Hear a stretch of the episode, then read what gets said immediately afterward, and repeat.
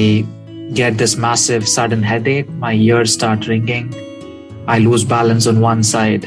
I used to get what is called orthostatic hypotension. So I can sometimes feel lightheaded, especially in the morning. So I thought it's one of those. But then what concerned me is I lost balance on one side and not both sides. I just couldn't. There was a lot of light sensitivity as well. So I couldn't see much.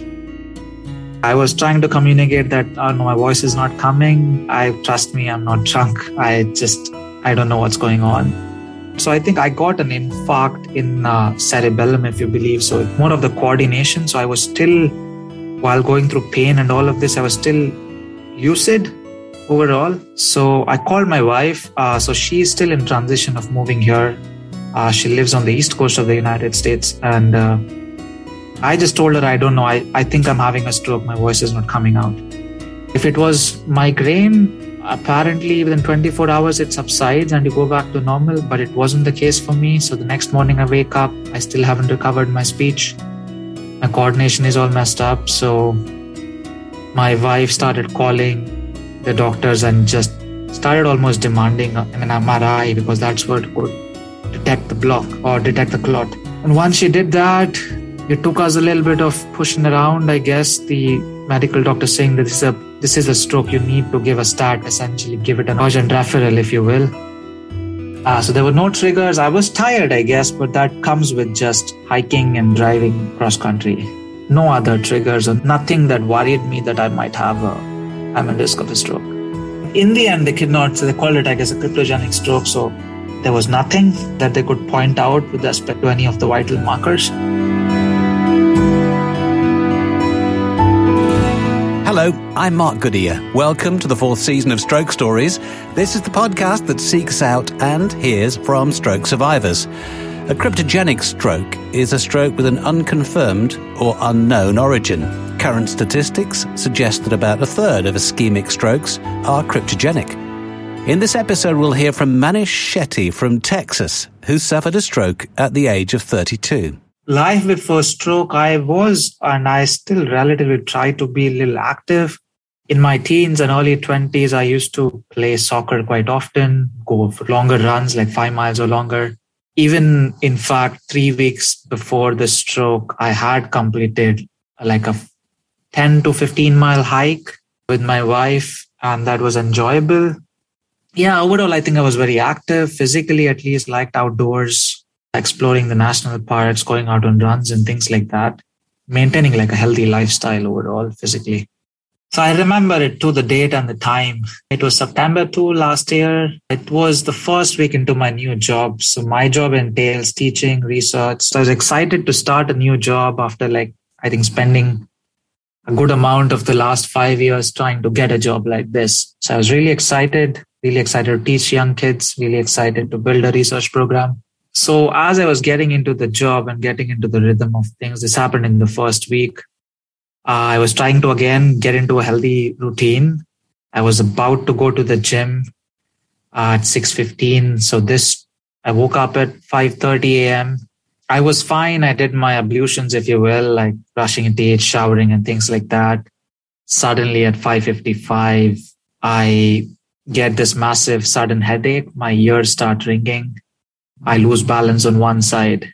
I used to get what is called orthostatic hypotension. So I can sometimes feel lightheaded, especially in the morning. So I thought it's one of those. But then what concerned me is I lost balance on one side and not both sides. I just couldn't. There was a lot of light sensitivity as well. So I couldn't see much. And the first thing I tried to do in all of this was still try to call the gym that I won't be able to make it because it's Orangetheory here. They have like a penalty if you don't make it. It's like to hold you accountable to the workout. I called them, but my voice was not coming. It was slurring as if I had stayed drunk the whole night and I'm calling hungover. I was trying to communicate that, oh no, my voice is not coming. I trust me, I'm not drunk. I just, I don't know what's going on.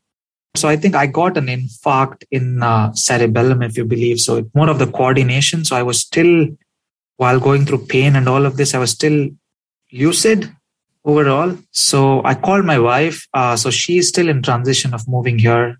Uh, she lives on the east coast of the United States, and uh, I just told her, I don't know. I, I think I'm having a stroke. My voice is not coming out. She's a physical therapist by training. She has seen and experienced and helped rehab a lot of stroke patients and she's trained.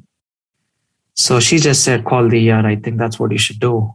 I called the ER, somehow communicated that even despite the voice not coming through, somehow I live on the second floor rather, and I had to sort of go on all fours and come the way down for the ambulance doctors or the first responders to come to me. Initially, they were dismissive because of my age. They thought I was just having a panic attack. And I told them panic attack. I mean, I've never had a panic attack, but I know how that feels like or how depression feels like. They were dismissive, but I was insistent on going to the ER. I went to the emergency room. They ran some tests, but I think what they were looking for was a bleed. So in uh, they ran CT, they ran ECG, ECG was normal. The CT was normal because all that could have shown them is a large bleed, and I didn't have a bleed. I had a clot. So they sent me home, think, saying that it was just a migraine, a bad migraine. I told them that I know what a migraine feels like because I have migraine issues occasionally. This wasn't a migraine, but I was sent home with that. In all of this, my wife managed to arrive later in the afternoon. She did some tests, although they did some coordination tests. They didn't run the whole gamut of tests and she figured out that my coordination was lost. At least I didn't have, I mean, selectively. If it was migraine, apparently within 24 hours it subsides and you go back to normal, but it wasn't the case for me. So the next morning I wake up, I still haven't recovered my speech. My coordination is all messed up. So my wife started calling the doctors and just started almost demanding I mean, MRI because that's what could detect the block or detect the clot. And once she did that, it took us a little bit of pushing around. I guess the medical doctor saying that this is a this is a stroke. You need to give a stat, essentially give it an urgent referral, if you will. We got an MRI. Somehow one center uh, agreed to look at us, and within like this is about I think I would say 30 hours after the stroke, we were able to confirm the stroke, and then the hospital started taking seriously. So by about in the next six hours, I was admitted. And then I guess the recovery process and first the acceptance process from the doctor's here and then the recovery process slowly started for me. Manish experienced no warning signs or symptoms before his stroke. It was all of a sudden for me because I don't have a family history of stroke either. My LDLs or the cholesterol levels are normal. My weight is normal. I'm a healthy guy overall. My BMI would be about 23 to 25. I'm a good height, almost six feet. I wouldn't call myself athletic, but at least lean. Eat overall right, or could always eat better everyone, each one of us could, right? So, so there was never any trigger marks, not in my health. I was tired, but but I moved uh, moved states because I was starting this new job. This is in the south. I moved from the Midwest, so Minnesota to Texas. So that's going from the northern, close to the northern border with Canada to the southern border with Mexico. And I did a drive because I wanted to visit the national parks and do some hikes. And with COVID, that was that was a safer way to move.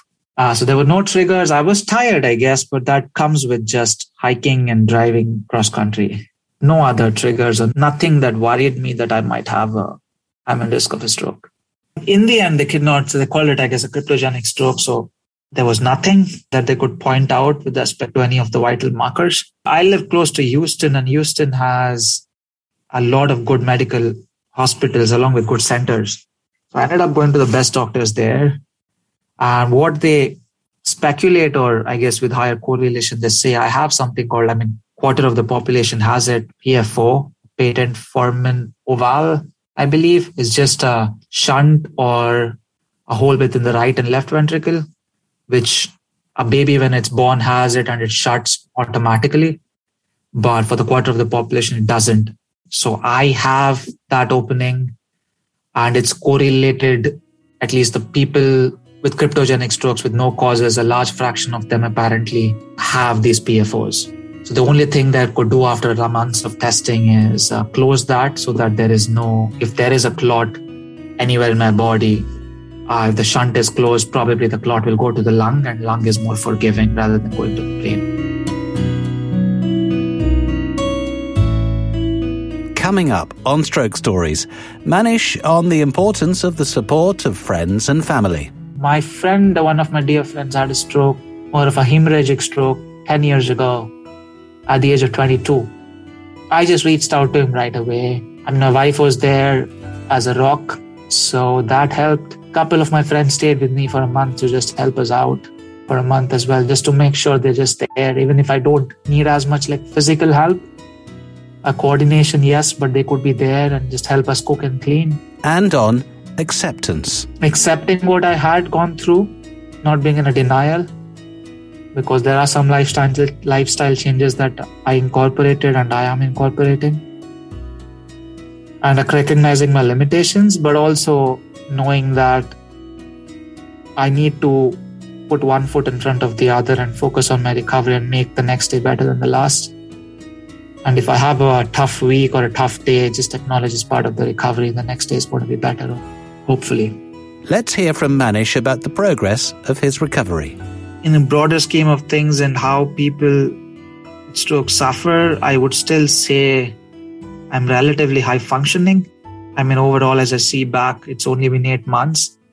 And it's kind of crazy that I'm still I think, okay, let's go back and if there's one thing that's sort of still lingering and it might linger for months and years is chronic fatigue. I'm just always tired. So one of the challenges I face overall is just, I mean, I look fine. I still haven't put on weight. I still am sprightly because I'm a little young. So I have a spring on my step. So colleagues and people who know what I've gone through think that I've recovered. But what I feel is what I feel. I still am tired. I'm still trying to just get through the day cognitive load physically tires me, but I know I have to be physically active. So some days I have to choose one between the one or the other. But if I go look back, I think crazy couple of things. I think I got the support that I needed from an institutional perspective. Teaching is part of my responsibility, so I was relieved of that for a semester, so I didn't have to teach. So I could focus on my recovery. I was still paid while I was recovering, so I didn't have to worry about financial aspects. The coordination took about two or three months to get back. The sound and noise sensitivity took about four or five months, I would say, uh, before I started feeling better about it. Initially, it was all about trying to be coordinating and trying to put maybe getting a 15 minute workout, even if it's just a coordination exercise or maybe one hour of cognitive load, and just building up from there to now i can i think yeah survive i guess is the right word. Maybe survive multi hours of like cognitive load and maybe put in a workout a few days a week. Uh, i still as i said face issues with chronic fatigue. I do have these fleeting moments. I have bad days and bad weeks where um, yeah i just have this bad headache and unsteadiness i'm unsteady on my feet and i just have to sit down and just be kind to myself. But overall in in larger scheme of things, I think I celebrate my little victories. If I get in a workout and happy, if I put in a long day at work and I'm happy at the end, I'm happy. I mean, in March, I put in, although I had to be really focused on where I spent my efforts, I managed to still put in 11 mile hike. And I could still do that within six months. I mean, it was difficult. It was, I took my time much slower than I was I was before, but I still managed to do it. So I celebrate those little victories. And yeah, looking back at six months or looking back at eight months, yeah, I've come really far. I have a long way to go, but I've still still come very far. I think I, I take comfort in that. Manish returned to work very quickly. It was crazy when I look back and I think maybe I needed something as a grounding factor, like some motivation to like get better and focus on my recovery I honestly came to my office within four weeks and I should not have done that when I look back. I was in office for a couple of hours every, maybe I started off like one hour a day, two days a week initially, and then built up from there. And I think four weeks later, I moved from like an afternoon or a morning for two or three days a week. And the rest of the day is just resting. I built up from there, but I think I should have given myself more time, maybe two months of like just recovery and just focusing on, yeah, just recovering my body. I should not have done that, but yeah, I was at work within three to four weeks. For me, it was support. I think one is acknowledgement of what I went through. Someone understands, it helped. I mean, my friend, one of my dear friends, had a stroke, more of a hemorrhagic stroke 10 years ago at the age of 22. I just reached out to him right away. Mean, my wife was there as a rock. So that helped. A couple of my friends stayed with me for a month to just help us out for a month as well, just to make sure they're just there. Even if I don't need as much like physical help, a coordination, yes, but they could be there and just help us cook and clean. And they could work from home. I mean, COVID has helped us do that. But I think it's just support and acknowledgement of what I was going through just helped with accepting what I had gone through, not being in a denial, because there are some lifestyle lifestyle changes that I incorporated and I am incorporating, and recognizing my limitations, but also knowing that I need to put one foot in front of the other and focus on my recovery and make the next day better than the last.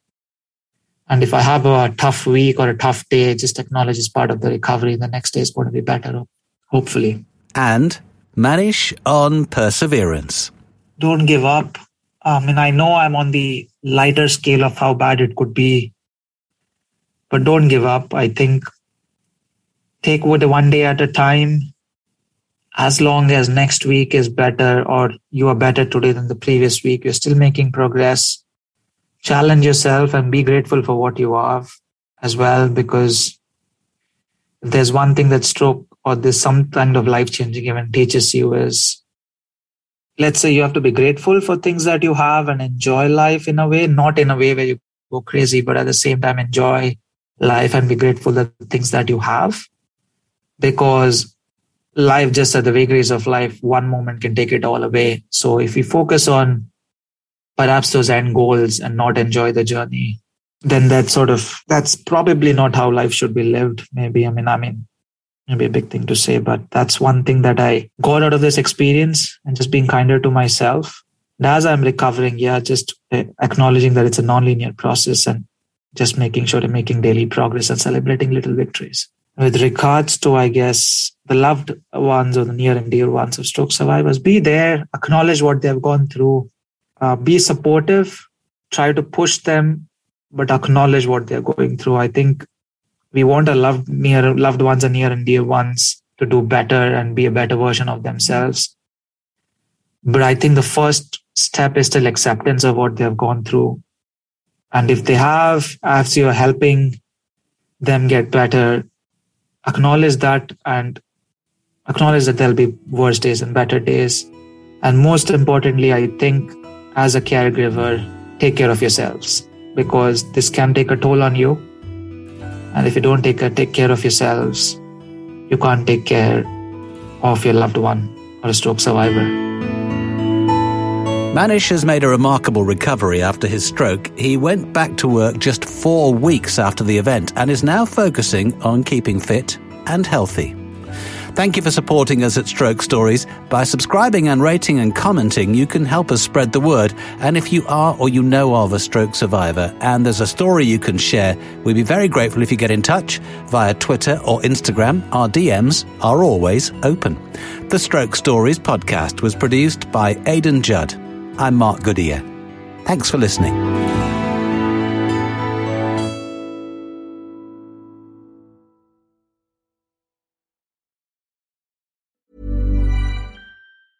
Hey, folks, I'm Marc Maron from the WTF Podcast, and this episode is brought to you by Kleenex Ultra Soft Tissues your ally to help tackle your allergy symptoms this season. I love the change of seasons, but nobody loves pollen and all those other things floating in the air that make you sneeze during this nice weather. Kleenex Ultra Soft tissues are hypoallergenic and allergist approved. So fight back against watery eyes and runny noses without worrying about irritating your skin. For this allergy season, grab Kleenex and face allergies head on.